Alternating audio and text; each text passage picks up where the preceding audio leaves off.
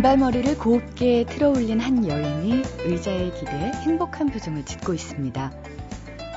그녀의 손에는 한 권의 책이 들려 있는데요. 프랑스 화가 르누아르가 그린 이 그림의 제목은 독서하는 여인입니다. 르누아르가 평생에 걸쳐 그린 그 여인을 주제로 한 그림 중에는요, 뭐 피아노 치는 여인도 있고요, 바느질하는 여인, 또 수놓는 여인도 있지만 오늘 같은 일요일엔 그 무엇보다도 독서하는 여인이 가장 어울리지 않을까 싶습니다. 자, 오늘 여러분 일정에 독서가 따로 없으시다면, 또 책 읽을 시간을 특별히 내실 수 없다면, 지금 여기에 잠깐 귀 기울여 주세요. 안녕하세요. 소리나는 책 라디오 북클럽 김지은입니다.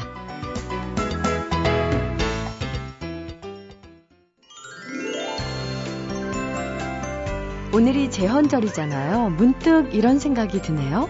책 많이 읽기로 소문난 이분. 혹시 음, 헌법책도 읽어보셨을까? 법전, 소설, 평전, 에세이, 장르를 가리지 않고 다양한 책을 읽었으리라고 믿습니다. 책 마음 소식 오늘도 세종대학교 만화 애니메이션학과 한창원 교수님 모셨는데요. 아, 어떻게 법 관련 책도 많이 읽으십니까? 아, 대학교 2학년 때 저도 사법 시험 준비를 한번 한 적이 있습니다. 네. 네. 왜요? 아무것도 안 보일 때. 음. 앞에 아무것도 안 보일 때 나도 한번 해보자. 그래서 큰 대형 서점 가서 주요 책을 샀지요. 그때 헌법책도 샀던 기억이 납니다. 네. 네 사긴 샀는데 아, 샀던 기억은 나는데 읽었던 기억은 없죠. 책을 사서 그 중에 한 권을 어, 하룻밤 봤거든요. 그런데 아무나 한다고 되는 게 아니더라고요. 그래서 제가 접었습니다. 네. 예. 자, 오늘 네. 소개해 주실 책은요? 자, 오늘 소개해 드릴 책은 처음으로 만나는 그리스 로마 신화라는 책입니다. 네. 이연세 선생님이 그리신 그림입니다. 아. 이연세 선생이 그렸다 그럼 만화라고 생각하시지 않습니까? 이거는 만화가 아닙니다. 흔히 요즘 어머니들이 가장 걱정하시는 게 학습 만화가 너무 많거든요. 그래서 초등학교와 중학교 학생들이 거의 학습 만화로 모든 독서를 시작합니다. 뭐 잘 아시다시피 마법천자문 같은 책은 한 권을 읽으면 천자문 20자를 공부하는 만화책이거든요. 그런데 아이들이 그 한자를 읽어보면은 어떤 글자인지는 아는데요. 쓰지를 못한답니다. 아. 만화로 봤기 때문에.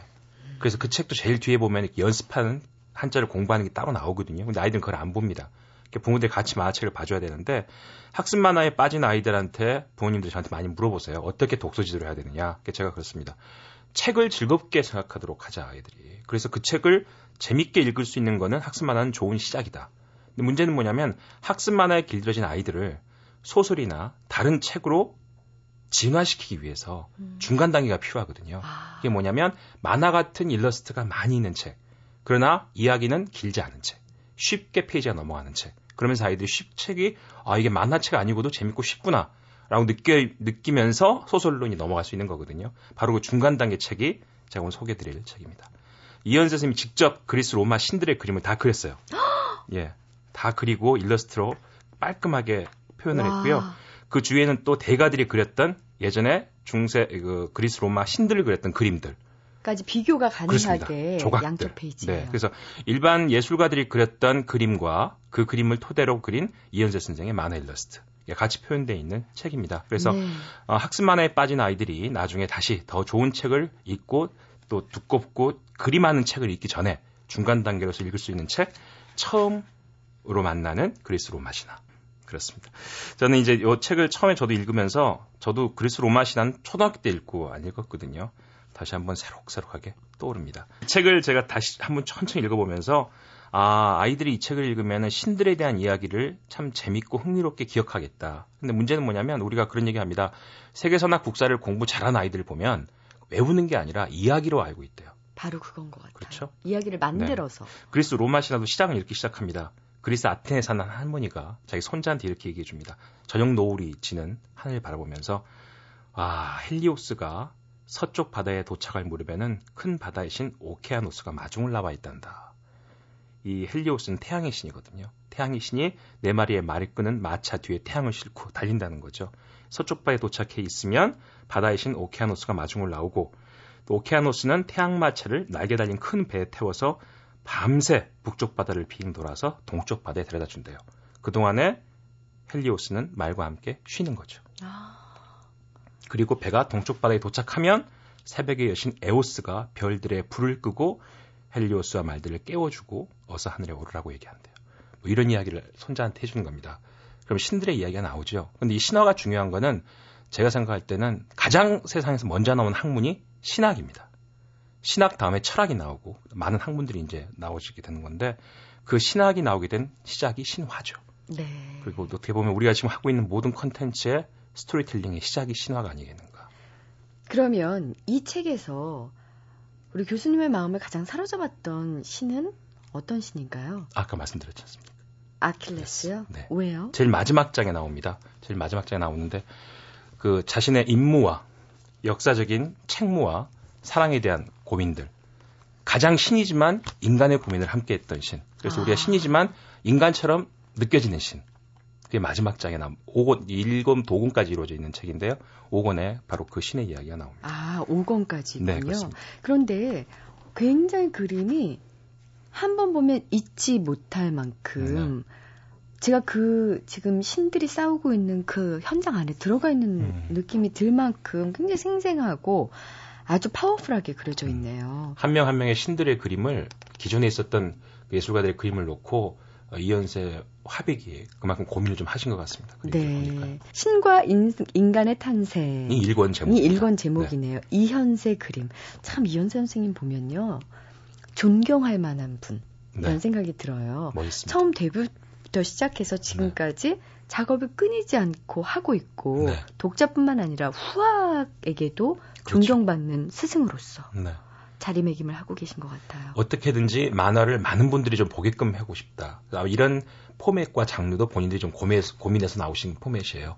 만화를 보던 아이들이 책을 또 즐겁게 볼 수 있도록 만화 일러스트를 어떻게 활용할 것인가에 대한 고민도 하시고 계셔서 저 이 책을 참 받아보고 참 반갑더라고요. 자, 지금까지 책마을 소식 한창원 교수님과 함께했습니다. 감사합니다. 오늘 나를 사로잡은 책의 주인공은요, 이남 일녀의 자녀를 둔 주부 김미자 씨입니다. 김미자 씨는 지금까지 다섯 권의 책을 출판한 수필가이기도 한데요. 2004년, 어, 6, 70년대 김미자 씨의 어린 시절, 그러니까 먹고 살기 힘들던 그때 그 시절의 이야기를 엮어서 어린이 수필, 복희 이야기를 펴냈고요. 어, 그 책들이 반응이 좋아서 최근 두 권을 더 출판했다고 합니다. 김미자 씨가 처음부터 작가가 되겠다고 생각한 건 아니었고요. 그냥 책을 많이 읽는 사람 정도였는데 결혼하기 전에 다니던 직장 사보에 글을 싣게 되면서 월급만으로 동생까지 책임지기가 어려워서 원고료 때문에 처음에 글을 쓰셨대요. 근데 반응도 좋고 주위에서 응원도 많이 해주시고 해서 작가의 꿈을 갖게 됐다고 합니다. 자, 그렇다면 작가 김미자 씨가 오늘 소개해 주실 책은 어떤 책일까요? 직접 들어볼게요. 고정욱 작가가 쓴 꼬마 성자입니다. 1급 장애인으로 살아오면서 170여 권이나 낸 작가예요. 1급 장애인이면서 어떻게 이런 많은 책을 썼을까 수필가 입장에서 더 관심 있게 봤는데 돌 때 그 소아마비를 알아가지고 두 발을 못 쓰는 지체 1급 장애인으로 살아오면서 느낀 점을 솔직하게 쓴 자전 에세이더군요. 근데 이 책을 읽으면서 이 작가가 작가가 되기까지 헤아릴 수 없을 만큼 많은 방대한 독서를 했고 많은 글들이 공감이 되고 정말 사회의 일원으로서 당당하게 살아가는 그분의 그런 당찬 모습이 부럽기도 하고요. 좀 배울 점도 많고 그래서 추천하고 싶습니다. 네. 김미자 씨가 추천하신 책은 고정욱의 꼬마 성자였습니다. 어, 작가 고정욱 씨는요, 불편한 몸으로 많은 책을 집필한 것도 화제였지만, 저작물 23권의 인쇄를 더 어려운 사람을 위해서 기부해서 찬사를 받기도 했거든요. 어, 꼬마 성자는 작가가 장애인으로 살아오면서 겪어야 했던 여러 어려움과 또 그것을 극복해온 과정, 또 그 속에서 주변에 많은 사람들이 보여준 배려와 나눔, 이런 것들이 담겨 있는 산문집입니다. 어, 꼬마 성자 중에서도요, 김미자 씨는 어떤 부분이 가장 마음에 와닿았을까요? 직접 들어볼게요. 누군가를 돕는 행위는 철저히 도움을 받는 사람 입장에서 행해져야 한다. 도움을 받는다는 사실도 결코 유쾌한 것만은 아니기 때문이다. 오죽했으면 성경에서조차 주는 자의 오만함을 경계했겠는가. 남을 도울 때 오른손이 하는 일을 왼손이 모르게 하라고. 그래서 나는 우리 아이들이나 아내에게 용돈과 생활비를 줄 때조차 일절 잔소리 없이 가장 빠르게 가장 조용히 건네려 애쓴다. 자칫 잘못하면 돈 주고 좋은 소리 못 듣는 수가 있기 때문이다. 그렇게 자신을 밝히지도 않고 내게 돈만 건네고 간 어린이는 도움을 받는 사람의 입장을 어떻게 알게 된 걸까? 혹시 꼬마 성자는 아닐까? 네. 김미자 씨에게 진심이 담긴 목소리로 들어본 대목이었는데요. 주는 자의 오만함을 경계한다라는 말이 가슴에 와닿네요. 음, 지금까지도 김미자 씨는 나눔을 실천하고 계신데요. 그런 김미자 씨에게 이제 꼬마 성자는 과연 어떤 영향을 끼쳤는지 들어보겠습니다. 참 부끄러운 얘기인데 보육원 같은 데를 많이 다녔어요. 다녔는데 처음에 갔을 때는 굉장히 반가워하고 기뻐하고 좋아했는데 어느 날부턴가는 뭐랄까 어, 이제 귀찮다는 듯이 맞이하더라고요. 이모품을 가지고 가면. 아 그래서 이제 굉장히 기분 나빴죠. 오랫동안 그 생각이 뇌리에서 떠나지 않아서 그런 편견을 가지고 있었고 또 내가 이제 살면서 양가의 11남매 맞이다 보니까 부모 형제를 챙기는 입장이에요. 주는 쪽에만 생각했지 받는 입장은 전혀 생각해보지 않았어요. 정말 부끄럽게도. 이 책을 읽는 순간 도움을 받았을 때 그 자존심은 어땠을까. 아, 갑자기 막 부끄럽고 얼굴이 빨개지고 등에 땀이 나는 거예요. 많이 깨닫고 좀 자신을 돌아보고 상대방 입장에서 이해하게 됐습니다. 요즘에는 물질적인 풍요 속에 살면서도 한강이 불만족하면서 살거든요. 이 책을 보고 나면 정말 매사에 감사하면서 살 수 있을 것 같습니다. 그 행복을 좀 알려드리고 싶어요. MBC 라디오 안녕하세요. 고현정입니다. 비타민 어떻게 고르세요? 전 천연원료 비타민인지 아닌지가 중요해요. 순수하게 내 몸에 전해지니까. 처음 만나는 천연원료 비타민 V푸드. 직접 느껴보세요. V푸드는 달라요. 야크르트 건강기능식품 광고입니다. 뱅키스, 뱅키스. 한국투자증권 뱅키스의 스마트한 제안. 스마트폰으로 거래하면 주식은 물론 선물 옵션 ELW까지 2011년 내내 수수료 무료. 스마트폰 주식 거래 뱅키스로 시작하라. 한국투자 뱅키스. ELS 청약도 스마트폰에서. 해 뜨는 동력에서 해지는 서녀까지 바람 한 줌, 흙 한 줌에도 살가운 이야기가 있는 나라. 지금 우리에게만 있는 나라의 이야기가 시작됩니다. 우리에게만 있는 나라. Excellence in Flight, Korean Air. 입사 동기 조과장과 박과장은 지금 월급이 같습니다. 그럼 은퇴 뒤에 받는 퇴직연금도 같을까요? 펀드로 하는 장기 적립식 투자. 연금의 크기도 확 달라집니다. 인생 100세 시대엔 퇴직연금도 펀드로. 미래에셋 자산운용 퇴직연금 펀드. 95.9 MBC 라디오 안녕하세요. 국민연금 이사장 전광우입니다. 스타들의 인기는 드라마 속의 멋진 캐릭터 때문이라고 생각했지만 인기를 뒷받침하는 건 드라마 밖의 소탈하고 성실한 모습이었습니다. 국민연금 기금이 지난 2년 연속 두 자릿수의 수익률을 기록했고 30조 원이 넘는 사상 최대 연간 수익도 올렸지만 보이는 게 전부는 아닙니다. 보이지 않는 꾸준한 노력이 오늘의 국민연금을 만들었다고 생각합니다. 햇살은 보이지 않지만 싹을 틔워 자신의 존재를 보여줍니다.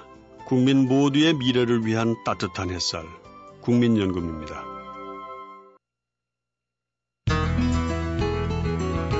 굿모닝.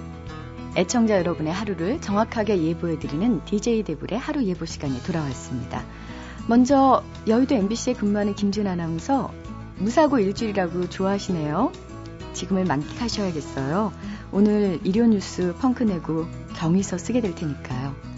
아, 그리고 배우 차인표 씨 소설 쓰는 게 꿈이라고요? 정말 소설 쓰시네요. 그냥 연기하세요. 단 한 줄도 안 써줄 겁니다.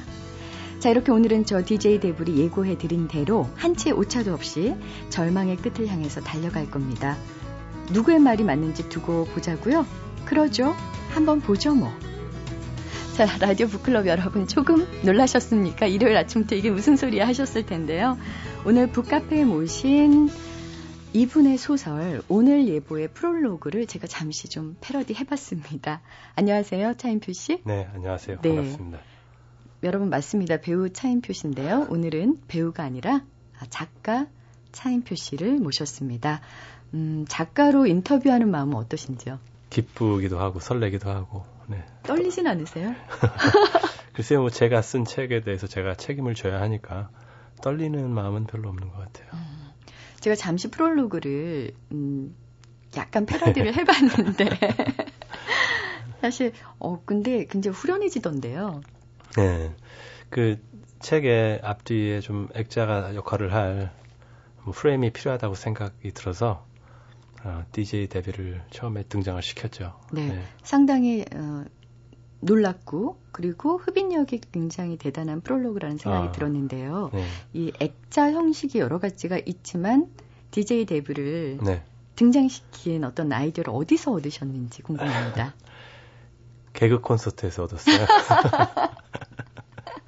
개그 콘서트에 지금은 폐지됐는데 어, DJ가 나오는 코너가 있었어요. 나와서 사람들의 사연을 듣고 청취자들의 사연을 친절하게 대답, 대답하는 게 아니라 아주 비꼬면서 답을 하는 네, 그꼴 보기 싫은 모습을 보면서 아 내가 그 액자를 생각할 때 아, DJ 데빌이 이, 이 개그 콘서트 DJ처럼 좀 이런 태도를 가졌으면 좋겠다라는 생각이 언뜻 떠올라서 네, 네. 패러디를 하게 된 거죠. 그 소설 초반부는 마치 그 김원수의 소설 캐비닛 같은 그런 발랄함 같은 것이 묻어 네. 있어서 네. 아주 속도감 있게 잘 읽을 수 있었습니다. 오늘 예보가 사실은 두 번째 장편 소설인데요. 네. 소설을 쓰고 난 다음에 주변의 반응은 어떤 게 제일 많았나요? 어, 뭐 격려해 주시는 분들 많고요. 그리고 또 소, 이제 책을 출간을 하고 나면 독자와의 만남을 하지 않습니까? 네, 그럴 때 책을 쓰면서 제가 미처 작가로서도 깨닫지 못했던 부분들에 대해서 이렇게 잘 말씀해 주시는 독자들을 만날 때 행복함을 많이 느끼죠. 그러니까 배우로서의 행복감과는 조금 다른 행복감일까요? 배우가 저는 이제 대중 연예인이잖아요. 대중을 항상 상대로 무엇을 하는 연예인인데 어, 그러다 보니까 이 시청자분들을 한 분 한분 개인적으로 만나는 건 좀 불가능하고요. 항상 전파를 통해서 뵙는 거고 그런데 책을 내고 독자들을 뵐 때는 굉장히 이렇게 개인적으로 만나는 나의 책을 읽은 분과 교감을 하는 네, 그런 기쁨이 있는 것 같아요. 음, 나의 책을 먹은 독자들이죠. 소화시킨 독자들. 2009년에 잘 가요 언덕이라는 첫 장편 소설을 네. 발표한 이후 두 번째 장편 소설인데 소설을 또 두 번째 쓰면 조금 더 수월해지나요? 아, 그렇진 않, 아, 않았습니다. 저의 경우에는. 잘가요 언덕은 처음에 동화로 썼었어요. 그래서 문체 자체도 어, 동화 같은 문체로 썼고 이번 소설 오늘 예보는 정확하게 전달하고자 하는 메시지를 갖고 예, 그 다음에 등장 인물들을 만들었기 때문에 메시지 다음으로 중요하게 생각했던 게 가독성입니다. 얼마나 쉽게 빨리 재밌게 읽을 수 있느냐. 그래서 첫 번째와 완전히 틀린 마치 다른 사람이 쓴 것처럼 어, 다른 틀린 문체로 썼기 때문에 두 번째 역시 첫, 첫 번째만큼 고민이 됐던 것 같아요. 음, 얼마나 걸리셨나요? 처음에 모티브를 잡으셨을 때와 마지막 이제 퇴고했을 때. 오늘 예번은 2008년도부터 써서 한 2년 반 정도 걸린 것 같네요. 2년 반이요. 네. 어, 퇴고를 마치고 누가 가장 먼저 읽나요? 제 아들이요. 아들이요? 네. 몇 살짜리 아들이? 14살이거든요, 지금. 그럼 첫 번째 독자가 아드님인데 네. 반응이 어떻던가요? 어, 그 제 아들 이름이 정민인데 정민이가 저에게는 첫 번째 항상 첫 번째 소설도 그랬고 그때는 정민이가 아주 어려서 읽지를 못하니까 제가 읽어줬죠. 아, 그리고 지금도 그렇고 가장 애독자이자 동시에 가장 무서운 편집장입니다.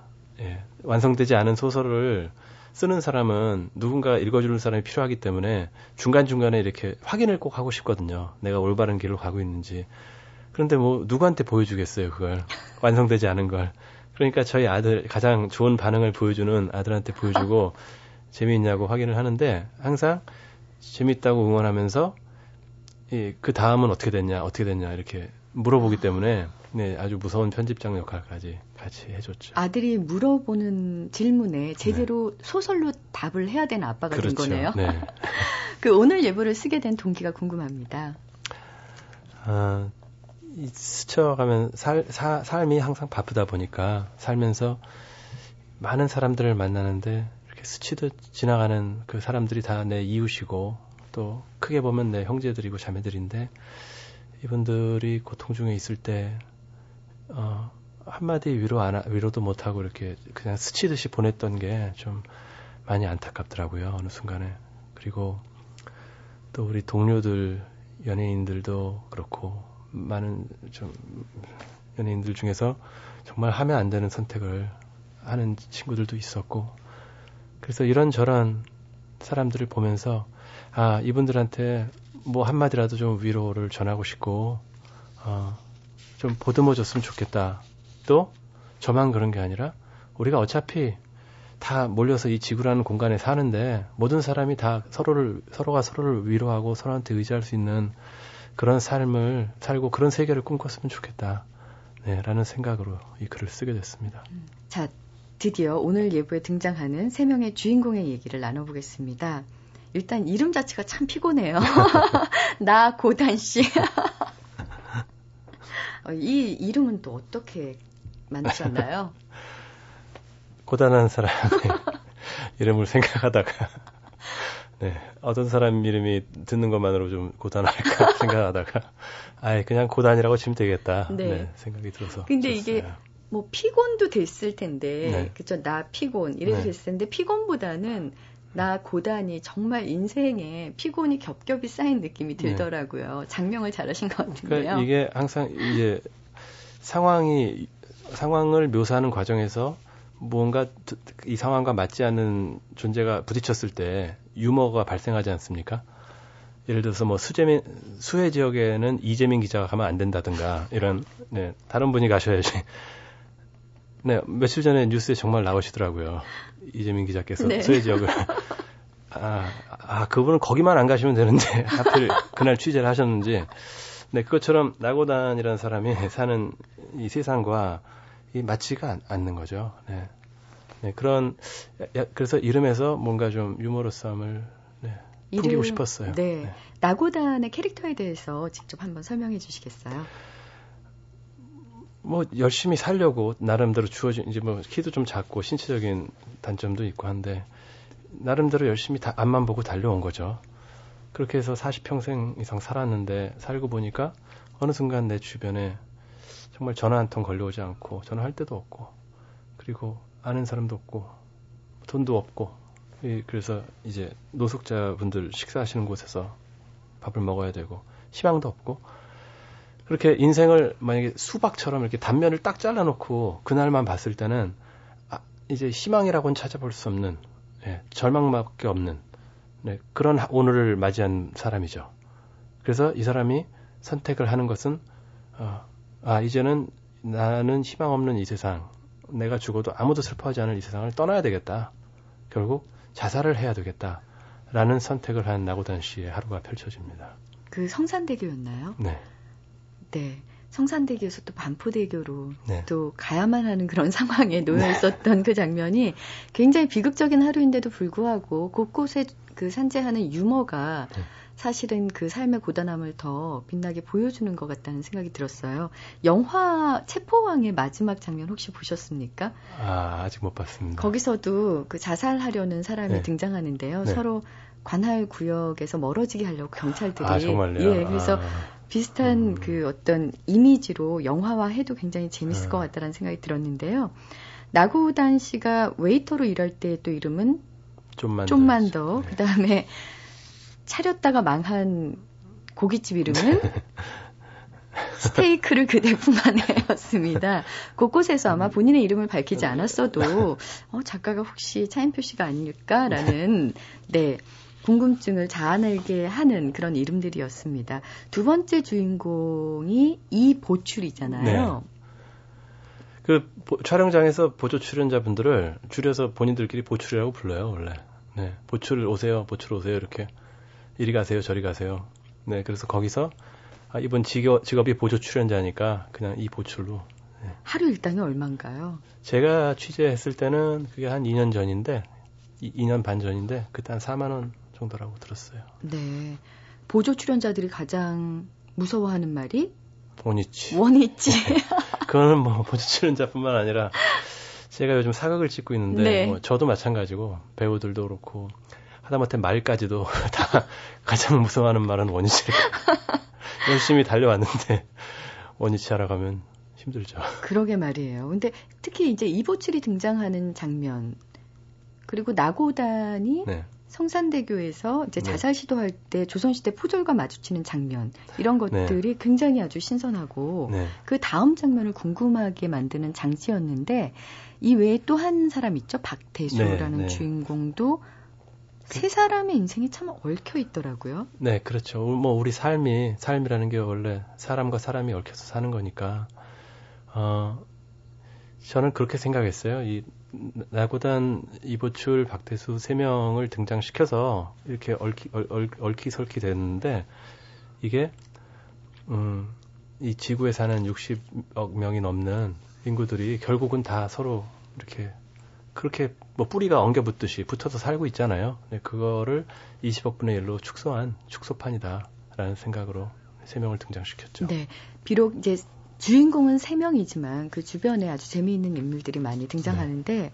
제가 나중에 독자로서 읽다가 네. 우라통이 터졌던 인물이 있습니다. 아, 누구인지 아세요?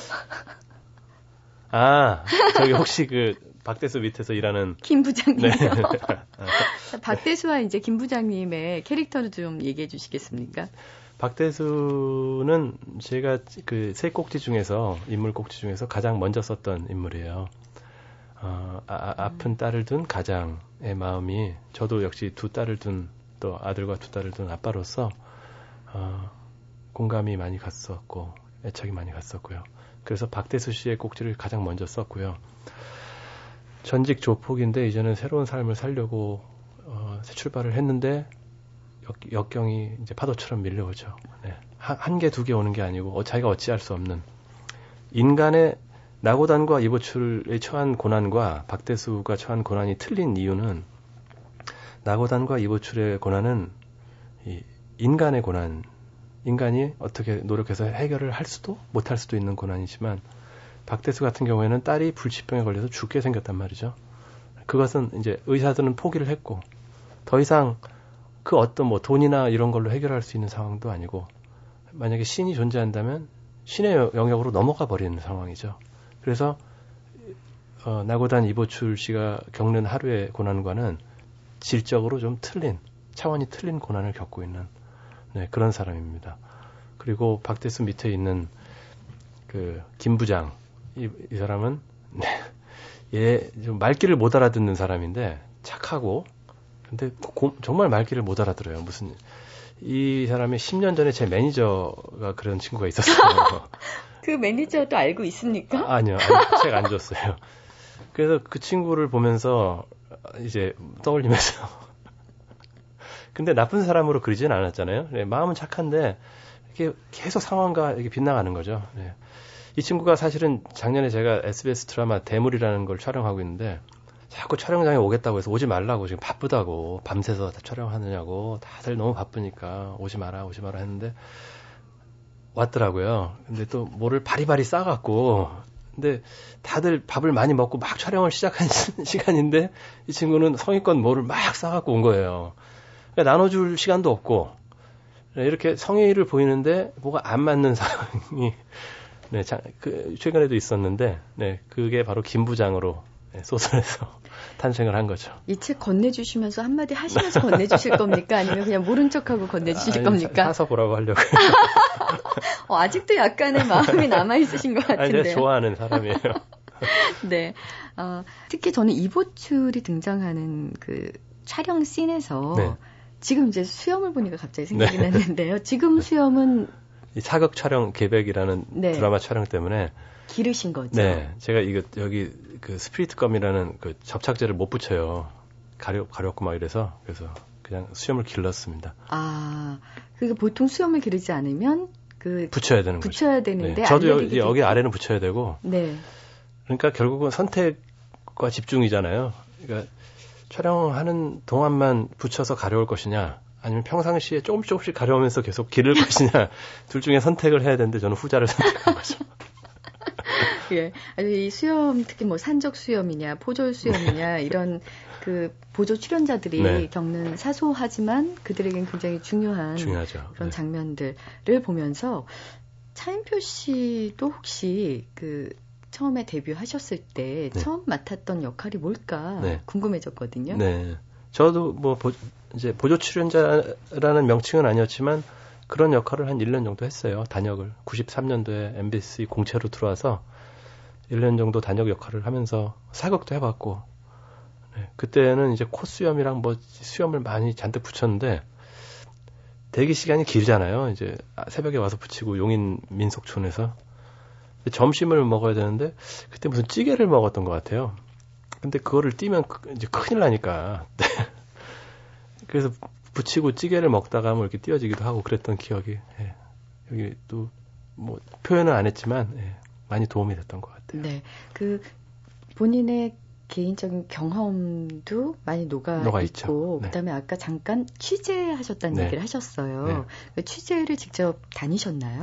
아 그렇진 않고요. 네. 아, 그 이제 대부분 다 저의 경험에서 우러나온 것들이 많고 관찰이 많은데 이런 보조 출연자의 일당이라든지 정말 정, 아. 정확한 예, 팩트가 필요한 것들은 이제 아는 조 감독이나 무슨 이런 사람들 을 통해서 뭐 조합 반장이라든가 이런 분들한테 직접 물어봐서 뭐 어떤 식으로 지불을 하는지 어, 얼마씩 내는지 이런 것들은 이제 취재 아닌 취재를 한 거죠. 네.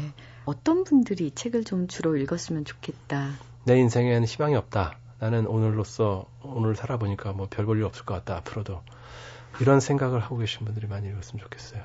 이제 이, 이, 이 책을 읽으신 분들 중에 많은 분들이 이런 얘기를 하시더라고요.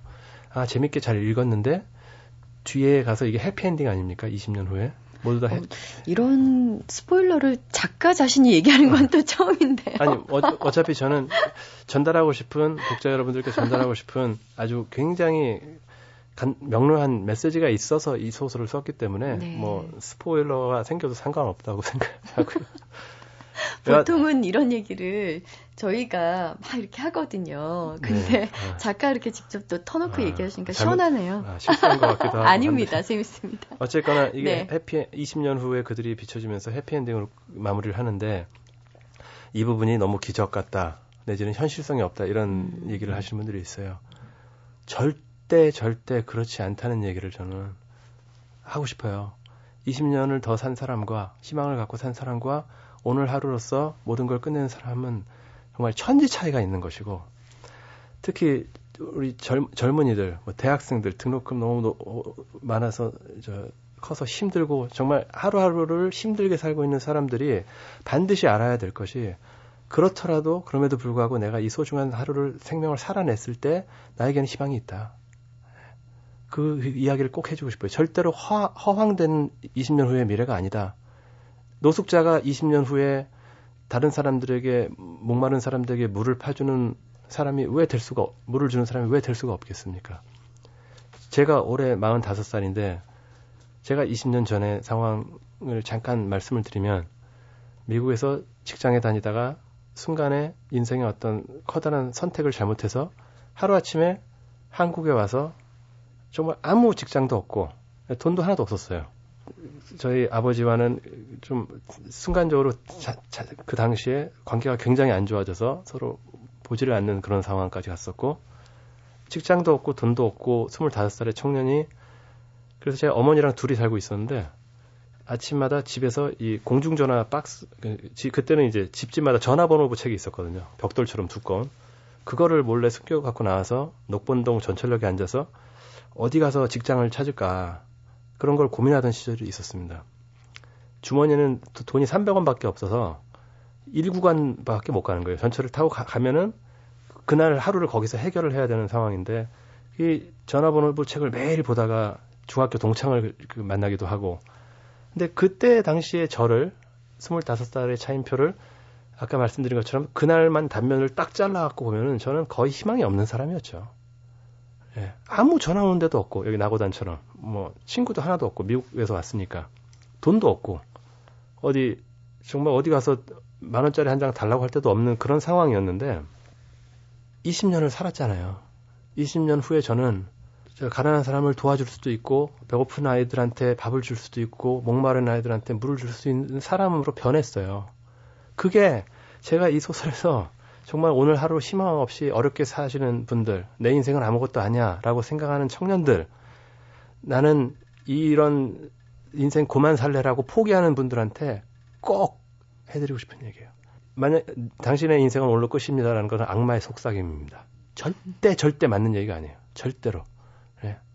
하루 하루 살면서 여시 땀 흘리면서 사는 동안 사, 삶은 변할 것이고 희망이 생길 거라는 거를 어, 얘기해 드리기 위해서 이 소설을 썼습니다. 네. 아마 이 소설을 처음부터 끝까지 차분히 읽어 주신 분들이라면 작가의 말 마지막에 글이 사람을 안아줄 수 없겠지만 안아주고픈 그 마음을 전할 수 있다고 믿게 나는 이 글을 끝까지 썼다라고 네. 말씀을 네. 하셨는데 독자의 말로 네. 대답을 드린다면 글은 반드시 사람을 안아줄 수 있다. 라는 생각을 네. 주지 않았을까 싶습니다. 네. 이 곳곳에 숨어 있는 유머와 또 곳곳에 숨어 있는 진심 같은 것들이 분명히 전달되지 않았을까 싶고요. 굉장히 지금 책 속에서 주인공이 튀어나와서 막 얘기하시는 것 같았어요. 지금 차인표 씨와 함께 차인표 씨의 두 번째 장편 소설이죠. 오늘 예보 얘기 나누고 있는데요. 어, 평소에 네. 책 많이 읽으시죠? 아, 이, 이, 이제 촬영하잖아요. 그 드라마 같은 거. 그럴 때는 잘 못 읽다가 뭐 쉴 때는 읽곤 하죠. 음, 혹시 저희 라디오 북클럽 애청자 여러분들께 네. 추천하고 싶은 책 있다면 금방 아까 소개하셨던 고정옥 씨인가요? 네, 그분의, 꼬마 성자. 네, 어, 옆에서 듣고 있었는데 참 감동이 있었어요. 네. 그분 거를 저도 좀 사서 봐야 되겠다는 생각이 들고 특히 네. 그 어려운 와중에 인쇄를 그렇게 기부하신다는 얘기도 참 감동적이네요. 네. 어, 너무 성급한 질문이 될지 모르겠어요. 두 번째 소설이 이제 막 나왔는데 네. 다음 작품에 대해서 여쭤본다면 조금 네. 어, 서두르는 감이 없지 않지만 네. 또 구상이 있으시겠죠? 이렇게 표현을 할게요. 제, 제 마음이 이제 조그만 텃밭이라면 여기 뭐 여러 가지 채소들이 자라는데 그 중에 제가 제일 사람들한테 먹여주고 나도 먹고 싶은 채소한테 더 영향을 많이 줄 거고 그게 자, 많이 자라면 그게 이제 소설로 돼서 나올 거라고 생각해요. 마음속에 여러 가지 생각들이 있고 제 마음이 가는 여러 대상들이 있는데 그 중에서 어떤 한 대상이 더 이렇게 많이 마음을 꽉 채울 때 그때 또 소설로 쓸 수 있지 않을까 네, 그런 생각을 합니다. 네, 지금 이제 소설가 차인표 씨가 이제 되셨는데요. 어, 20년 전 네. 차인표 씨가 네. 정말 300원이 네. 전 재산인 네. 시절에 혹시 글을 쓰고 싶다. 나는 소설가가 될지도 모른다는 상상 해, 보셨는지요? 못했죠. 못했죠. 그, 그, 그, 내, 나의 매일매일의 고난은 도대체 어디서 오는 것인가? 이거의 해결의 실마리는 어디인가? 이런 고민은 많이 했지만 내가 뭐 소설을 써보겠다, 글을 써보겠다. 현실에, 너, 현실이 녹록하지 않았기 때문에 그때는 그런 생각을 못했고요. 결국은 탤런트 되고 결혼하고 군대 가고 결혼하고 군대에서 제대하고 우리 아들 첫 아들 정민이까지 낳은 다음에 30대 초반 정도 돼서 어느 정도 안정되고 나니까 그때부터 이제 어, 글도 써지더라고요 사실은 그리고 주변을 좀 돌아보면서 다른 사람들에게 관심도 생기기 시작하고 그 전까지는 네, 그럴 여유가 없었던 것 같아요. 네. 오늘 차인표 씨의 두 번째 장편 소설 오늘 예보를 소개하는 시간 함께 나눠봤는데요. 음, 오늘 예보를 누군가가 전해줄 수도 있겠지만 이 소설을 다 읽고 난 다음에는 아 내가 오늘 나만의 예보를 좀 써보면 어떨까라는 생각을 음. 하면서 책장을 덮었습니다. 바쁘실 텐데요. 오늘 네. 함께 해주셔서 감사드리고요. 책을 다시 한 번 더 찬찬히 읽어보겠습니다. 네, 좋은 시간 즐거웠습니다. 네, 고맙습니다. 네, 감사합니다. 자식들 도시락 싸다 남은 김밥 몇 줄 썰던 아내가 갑자기 소풍 가 잔다. 소풍은 걸으면서 바람과 잘 논다는 것. 반드시 도시락에 김밥 싸가지고 가서 바람에게도 한 입 먹여줘야 하는 것. 네, 시인 하종훈님의 시 소풍 가 잔다 일부였는데요. 오늘 일요일 사정상 집 밖으로는 나갈 수 없다 해도요. 김밥 한 줄 그냥 나를 위해서 싸서 마음이라도 바람과 잘 놀다 오도록 좀 내보내시면 어떨까 싶네요. 지금까지 소리나는 책 라디오 북클럽 아나운서 김지은이었습니다.